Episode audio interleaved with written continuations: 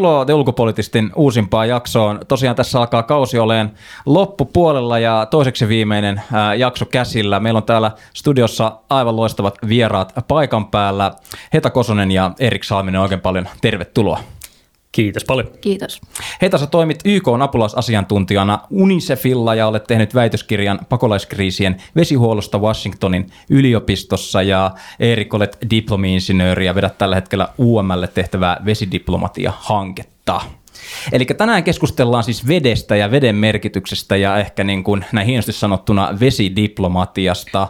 Tota, Heta, minkä takia meidän pitäisi puhua enemmän vedestä ja sen riittävyydestä? Miksi se on tärkeää? Vesi on elämän elinehto ja se on ensimmäinen asia, mitä esimerkiksi yhteiskunnissa tarvitaan, jos ihmisiä rupeaa jonnekin keskittymään. Eli se on sen takia pelkästään jo tärkeää.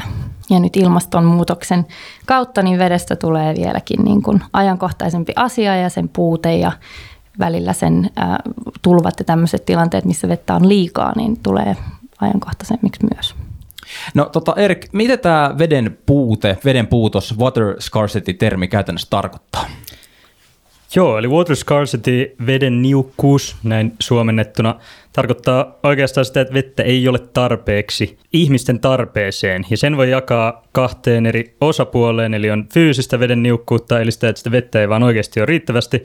Ja sitten on taloudellista veden niukkuutta, eli sitä vettä saattaa ollakin, mutta ei ole riittävästi voimavaroja, että sitä saataisiin ihmisten käyttöön.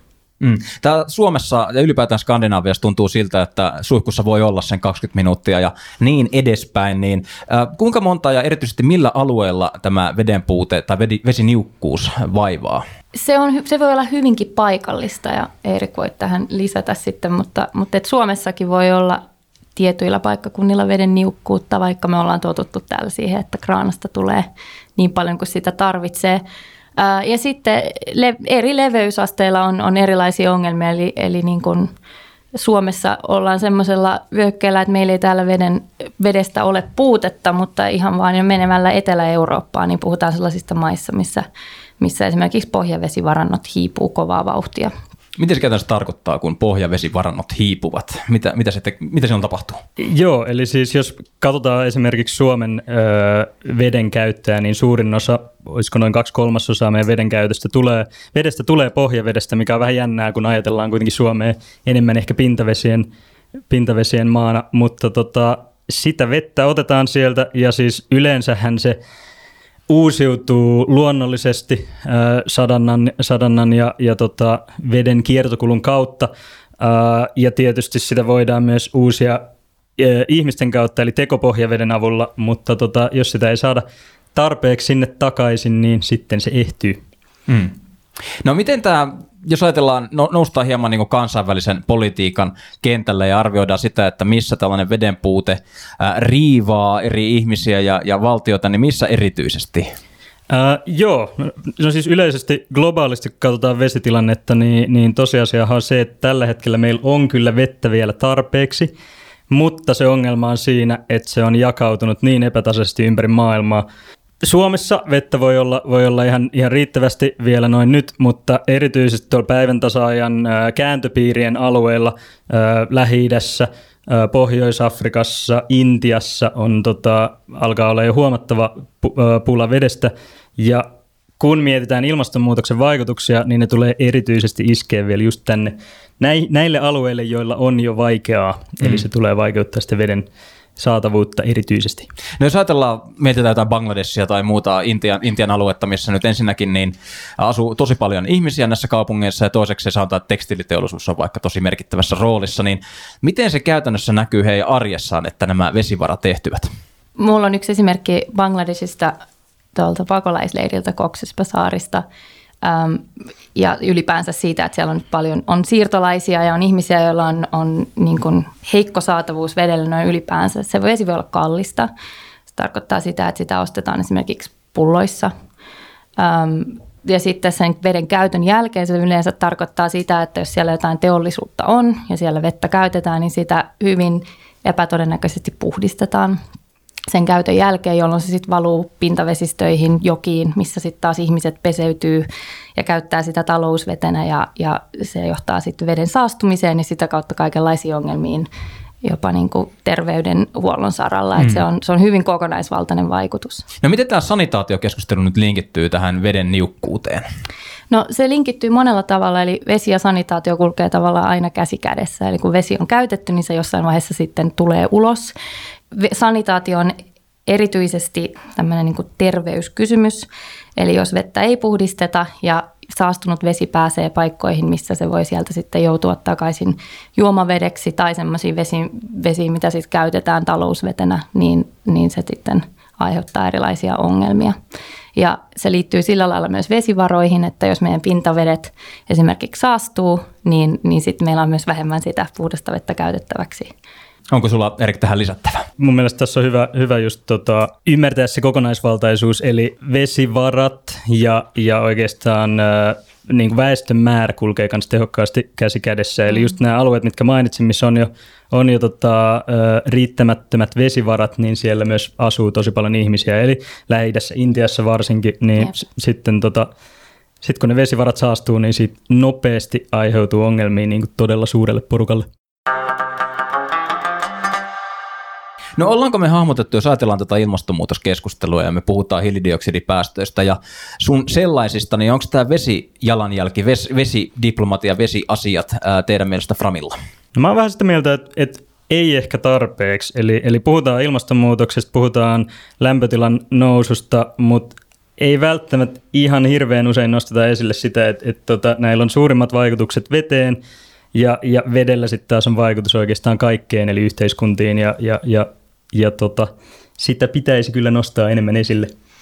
Joo, kyllä mä oon samaa mieltä. Ja ehkä just se semmoinen veden kokonaisvaltaisuus, että nyt esimerkiksi puhutaan näistä kestävän kehityksen tavoitteista, niin on hyvä muistaa se, että vesivaroilla ja, ja veden saannilla, veden hinnalla, kaikella semmoisella on suuri merkitys monen muunkin tavoitteen kuin vain vesiaiheisten tavoitteiden täyttymisessä. Täällä tota, muistinpanossa mulla lukee, että veden rooli on niin konflikteissa kuin rauhanvälityksessä keskeisessä asemassa. Mitä täällä tarkoitetaan? Joo, tässä voidaan itse asiassa palata vähän taaksepäin. Eli 2000-luvun alussa YK on pääsihteeri Kofi Annan nosti esille sen, että, että tulevaisuudessa todennäköisesti tullaan taistelemaan vedestä, eli, eli nosti vesikonfliktit Framille ja NS-vesisodat. Tästä ajatuksesta tähän päivään on päästy ehkä vähän irti tai siirrytty vähän, vähän eri suuntaan. Eli nyt vesi nähdään enemmän niin kuin yhteistyön rakentajana.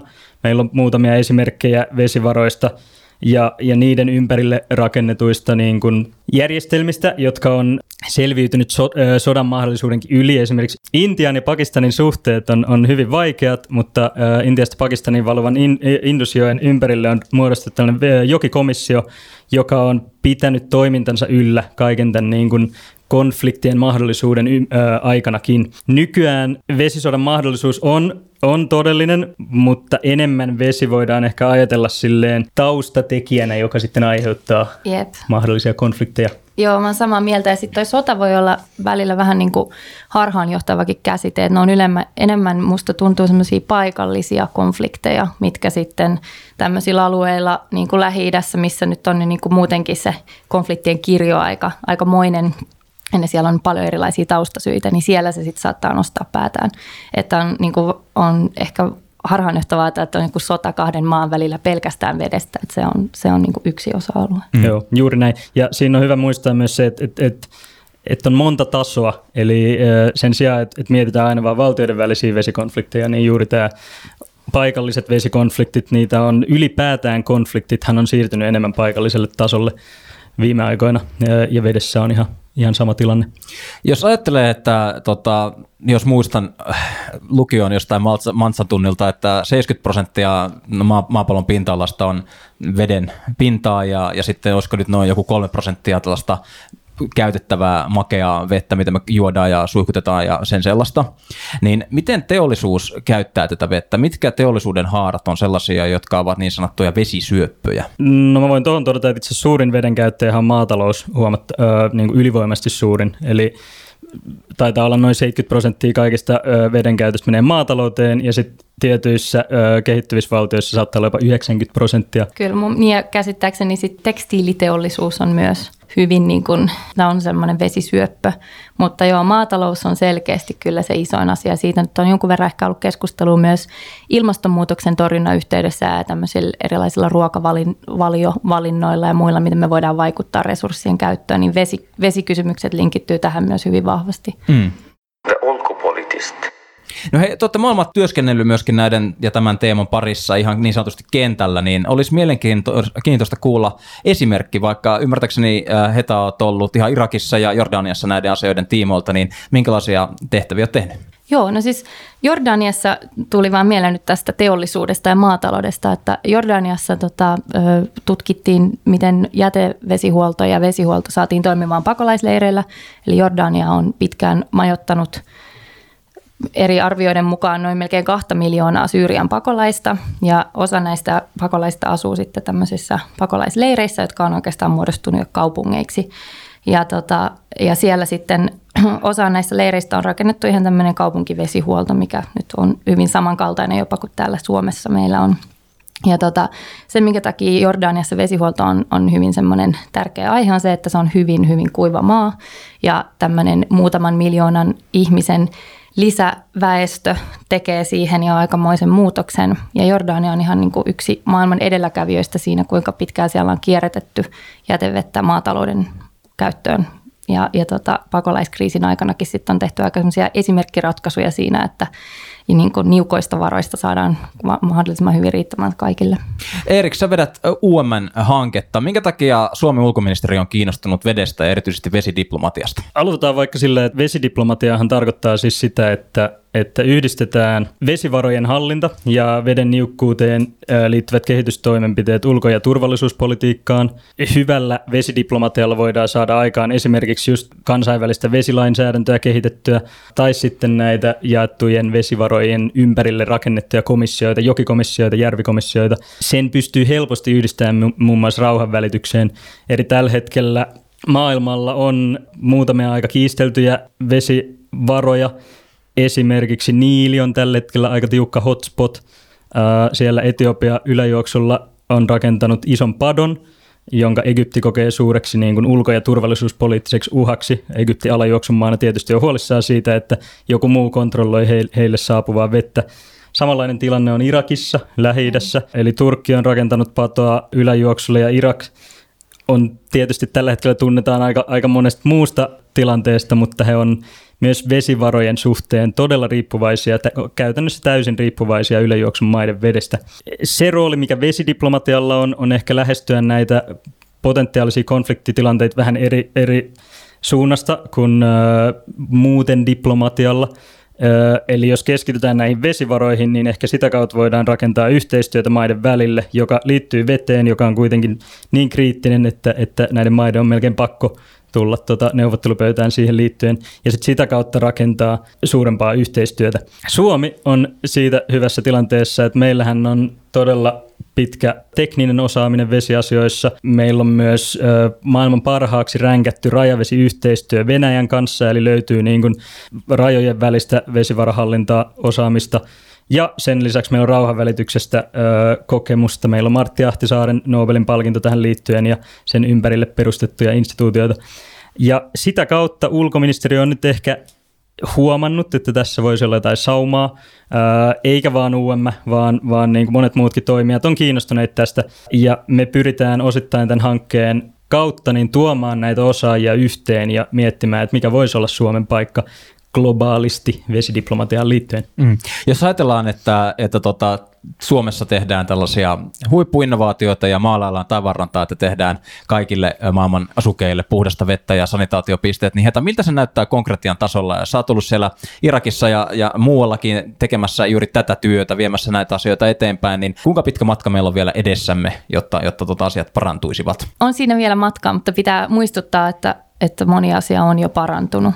Eli veden ja sanitaation suhteen, niin todella monissa maissa päästiin näihin millennium-tavoitteisiin 2015 vuoteen mennessä, mutta tietenkin matkaa on vielä ja, ja sitä matkaa on erityisesti siellä sanitaation puolella. Kyllä niin kuin puhdasta vettäkin puuttuu vielä ihmisiltä, mutta, mutta nimenomaan tämä jätevesikysymys on sellainen, mikä on monessa maassa hyvinkin kriittinen ja siitä meillä on hirveän vähän dataa. Et se, se, on, se on sellainen asia, mikä niin kuin ihan ensimmäiseksi tietenkin on, on vaikea pohtia ja ratkaisuja, kun ei oikein edes vielä tiedetä sen ongelman laajuutta. Mm, mä katsoin tuossa joku päivä, oli, oli taustalla, Netflix pyöri siinä ja tota, oli tällainen Bill Gatesiin liittyvä, liittyvä dokkari ja sitten se eka jakso käsitteli häntä ja hänen niin kuin, loistavia aivojaan, mutta sen lisäksi siinä tota, oli sitten vesidiplomatia tai veteen liittyvä, liittyvä tai sanitaatioon liittyvä twisti, että hän oli hakenut niin kuin, rahoitusta tai kiinnostuneita yrityksiä tällaiseen, niin kuin, saattu nyt olla, mä muistan ehkä väärin, mutta Afrikan, Afrikan tota, näihin sanitaatiokriiseihin liittyen, että, että haetaan jotain yrityksiä, jotka vois niin kuin, auttaa tällä, tällä saralla ja sitten oli ollut tosi hiljasta, että miten Bill Gates voi niin kuin, kiinnostua vedestä ja miten, yeah. miten niin kuin, sanitaatio voi olla kenenkään mielestä mielenkiintoista, että se on vaan vessa, että yeah. tehdään mieluummin näitä avaruussukkuloita tuonne Marsiin. Niin mi, miten tämä näkyy teillä, että onko, onko rahoittajat ylipäätään niin kuin, tämä, nämä niin kuin finanssimaailma hahmottanut tämän ongelman? No ei, ei siinä määrin, kun, kun olisi niin kuin tarpeellista, mutta Bill Gates on siinä tehnyt kyllä hyvää työtä nostaessaan tätä asiaa esille ja nyt se on selkeästi paljon tämmöinen kuumempi peruna, että, että aiheena sanitaatio on varmasti aina epäseksikäs, mm. mutta, mutta se on todella tarpeellinen. Ja ähm, Suomessa on hirveän hyvää jätevesi teknologiaa sen takia, että me ollaan täällä jouduttu Itämeren takia miettimään niin vuosikymmeniä sitä, että miten me saadaan jätevettä puhdistettua mahdollisimman tehokkaasti. Suomessa on paljon yrityksiä, jotka tuottaa tämmöisiä konttiratkaisuja, eli periaatteessa näistä Gateskin puhuu, että olisi joku yksi boksi, johon sisään tulee likaista vettä ja sitten sieltä otetaan hanasta ulos puhdasta vettä. Se on sitten eri asia, että kuinka järkevää tämmöisiä teknologioita on viedä paikkoihin, missä on ihan perustarpeistakin vielä pulaa, mutta, tota, mutta niin kuin siihen suuntaan ollaan menossa. Ja siinä mielessä just esimerkiksi Jordaniassa niin nämä pakolaisleirit on tavallaan rakennettu jo sitä ajatellen, että kun niistä kerran tulee kaupunkeja, niin siellä täytyy ne jätevesiasiat ja sanitaatioasiat olla semmoisessa kunnossa, että ihmiset pystyy ja haluaa siellä asua niin kuin vuos, vuosikausia. Saanko mä kysyä sinulta, tota, Heta, kun sä oot ollut siellä ruohonjuuritasolla tekemässä, niin kuin esillä vesi ja sanitaatio on, on oikeasti siellä niin kuin paikallisten ihmisten keskuudessa. Et onko se, tota, ajatellaanko sitä vasta sitten, kun alkaa tulee ongelmia vai, vai mietitäänkö sitä niin kuin kauaskantoisestikin?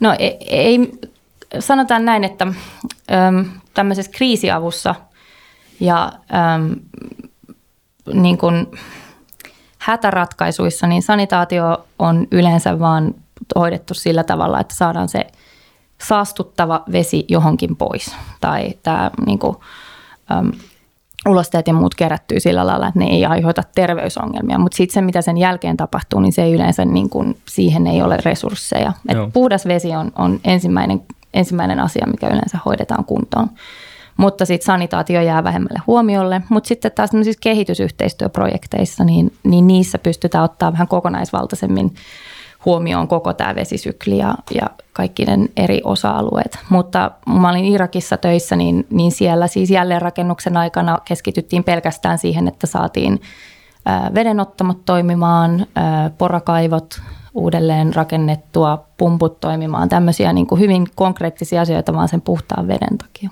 Joo, tai Irak on, Irak on tosi mielenkiintoinen, tai tosi mielenkiintoista kuulla sun, sun tietoa siitä, kun itse on diplomityössä niistä tutkinut lähinnä teoriapohjalta, ja siitä saa aika lohduttoman kuvan maalattua ainakin lukemalla siitä, että, että vesivarat on tosiaan niin kuin, kaikki on, ö, tulee muualta, ö, niistä on jo nyt pulaa, Jep. Ö, tuntuu siltä, mä en tiedä mikä sun näkemys on, mutta et, et koko tämä tota, ISISin nousu osittain myös voisi johtua siitä, että, että ihmiset joutu niin maatalouden ehtyessä niin siirtyy kaupunkeihin ja, ja tota, sitten oli paljon työttömiä, työttömiä nuoria kaupungeissa, joilla sitten ei ollut mitään tekemistä.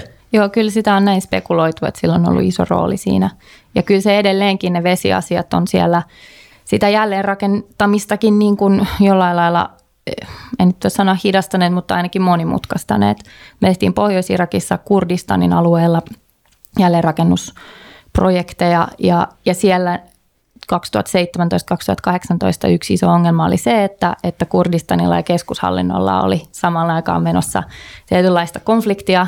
Osa oli ihan aseellisia, mutta, mutta lähinnä tämmöistä niin kuin hallinnollista eri puraa, joka sitten vaikutti muun muassa vesivarojen hallintaan ja siihen, että mihin resursseja laitetaan ja mihin, mihin maa itse laittaa resursseja. Eli periaatteessa niin kuin järjestöt ja YK toivoo aina, että kaikki tämmöinen suuri jälleenrakennustyö on hallituksen vetämää tai ministeriöiden vetämiä projekteja. Jep. Tuossa on taas itse asiassa tosi hyvä esimerkki paikallisen vesidiplomatian Niinpä, tarpeesta. Kyllä. Eli ei ole aina valtioiden välistä, vaan Irakissakin paljon sisäisiä haasteita. Jep. Tässä kun valmistauduin tähän jaksoon, niin lueskelin erilaisia artikkeleja KV-lehdistöstä ja törmäsin pariinkin tällaiseen äh, kaupunkiin, jotka olivat kokeneet tällaisen Date Zero äh, tilanteen. Ja, ja tota, erityisesti nyt oli tuolla tota Etelä-Afrikassa ja taas sai, saattoi olla justiinsa Kapkaupunki tai Johannesburg ja sitten toinen oli toi Dhaka äh, Bangladesissa. Niin mitä tämä Day Zero käytännössä tarkoittaa? Day Zero käsittääkseni tarkoittaa sitä, että kaupungilla on siis vedenottamoita ja, ja vesivarat on, on niin määritelty, että kuinka paljon kaupungilla on vettä ja sitten tiedetään noin suurin piirtein kuin sitä kulu, kuinka paljon sitä kuluu ja, ja tota, sitten day zero tarkoittaa sitä, että sitä vettä ei enää ole. Eli sitä on kulutettu niin paljon, että, että se on päässyt loppumaan ja tämä yleensä johtuu siitä, että on sitten esimerkiksi Kapkaupungin tilanteessa, niin siellä on ollut pitkään pitkään kuivuus, joka on johtanut siihen, että ei ole saatu niin kuin uudistettua tai ei ole ei ole saatu lisää vettä korvaamaan sitä käytettyä. Mm. Onko nämä sellaisia ilmiöitä, jotka ovat niin kuin tulevaisuudessa voidaan nähdä toistuviksi tai, tai niin kuin niiden todennäköisyys kasvaa?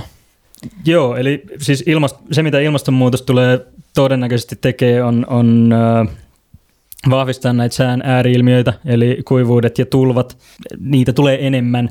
Eli voisin veikata, että, että enemmän kuin vaan Kapkaupunki ja, ja Dhaka ja Basrassa on nyt ollut myös vesikriisi, niin näitä tulee kyllä tulee lisää. Ja ö, mulla on itse asiassa yksi oman käden esimerkki siitä, että kyse ei ole vain kuivuuksista, vaan, vaan tota, esimerkiksi tulvat voi olla tosi iso ongelma. Olin viime vuonna Panama Cityssä vaihdossa Panamassa täysin odottamatta kesken sadekauden, niin yhtäkkiä kun heräs, niin hanasta ei tullut enää vettä.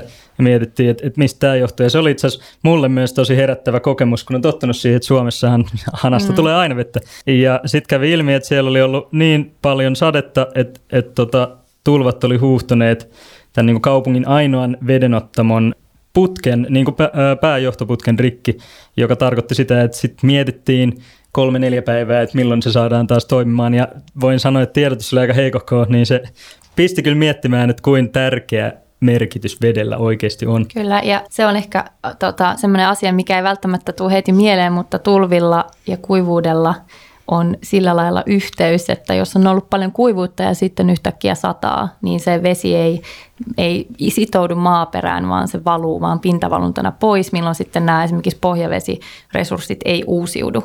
Eli siinä mielessä ilmastonmuutos tulee muuttamaan näitä syklejä aika lailla. Hmm. Onko teillä vielä toista esimerkkiä ihan kentältä, haluaisitte avata sellaista? No Irakissa on, oli tämmöinen esimerkki kuivuudesta, että Tigrisjoen valuma on, on tai virtaama on, on heikentynyt huomattavasti. Siihen varmasti on liittyy myös nämä patohankkeet ja muut, että miten paljon sieltä tulee läpi Turkista, mutta siinä on myös ollut niin kuin tällaista tavallaan ilmastonmuuttumiseen liittymää vaihtelua. Ja tota, oli mukana semmoisessa projektissa, missä Mosulin Patojärven ympärille oleviin kyliin ö, ruvettiin rakentamaan kaivoja sen takia, että niiden vedenottama siinä Mosulin Patojärvessä oli, oli siis vedenpinnan yläpuolella, kun se järvin pinta oli laskenut niin paljon. Ja tässä oli kyseessä tämmöinen tavallaan vähän niin kuin konfliktitilanne, joka jollain tasolla liittyi, liittyi niin kuin näihin tämmöisiin paikallisiin vaihteluihin ja sitten myös siihen, että, että tota, vettä juoksutettiin padosta läpi, vaikka sitä olisi tarvittu siellä yläjuoksulla, mutta tämä oli poliittinen, poliittinen kysymys sitten myös. Että kyllä niitä niin kuin joudutaan, joudutaan niin kuin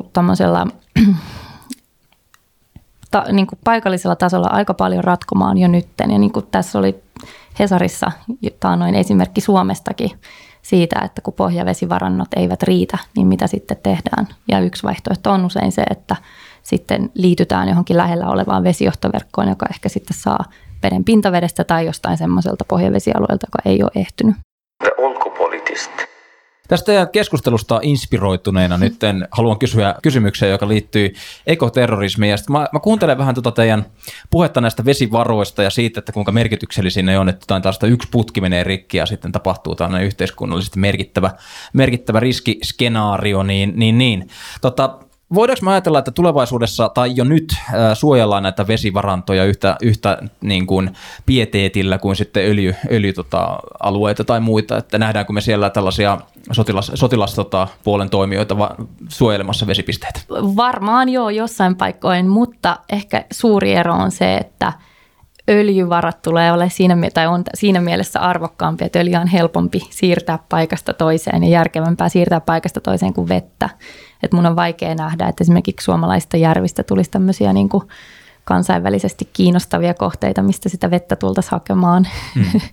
jopa niin kuin aggressiivisin keinoin. Mitä sitten, jos olisi ihan tuolla, jos ajatellaan nyt Irakia tai, tai muuten, muuten mm. Lähi-Itää, vesitaskuja alueita, mm. niin onko ne tällaisia suojeluksen arvoisia? No kyllä tästä herää mieleen se, että, että, että vesi, on, tai vesi voi hyvinkin olla niin sanotusti vallan väline. Mm. Eli tota, sitä varmaan nämä alajuoksuvaltiot helposti pelkää, että sitten kun vesivarat alkaa loppua niin kuin alueellisesti, niin sitten ne, ketä on siellä yläjuoksulla, niin niillä on ne padot, joiden avulla voi pitää, pitää tuota vesivaroja hallussaan. Ja se on aika, aikamoinen konfliktin siemen sitten. On, ja siis konfliktialueilla – nyt just ainakin Irakissa niin patoja siis hallitsi armeija.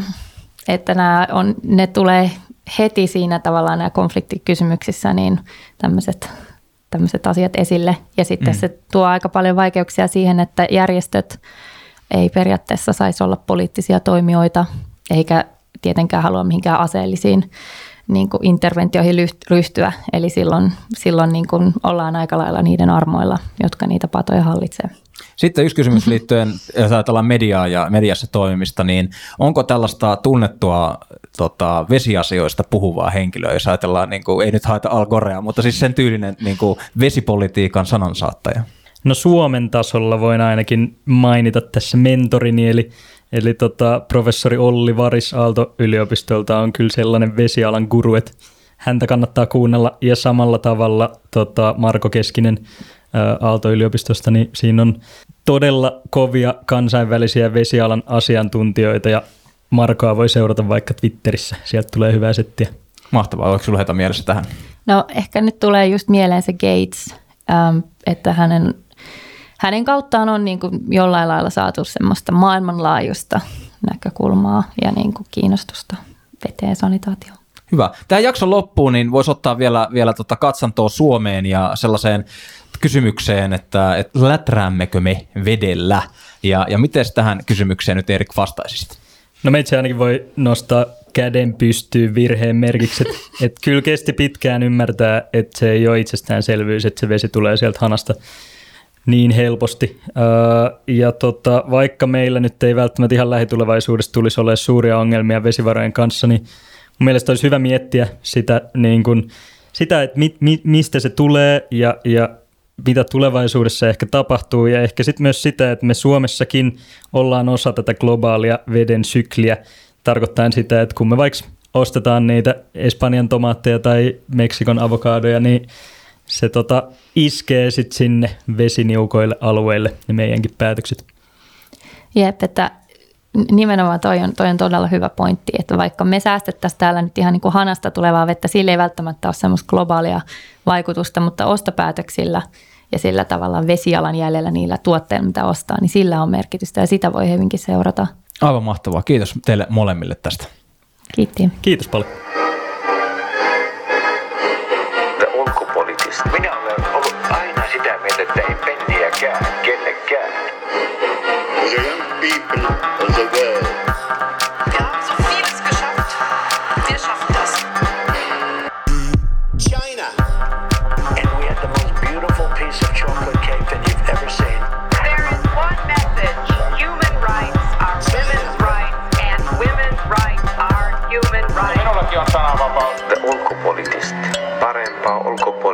ulkopoliittista keskustelua.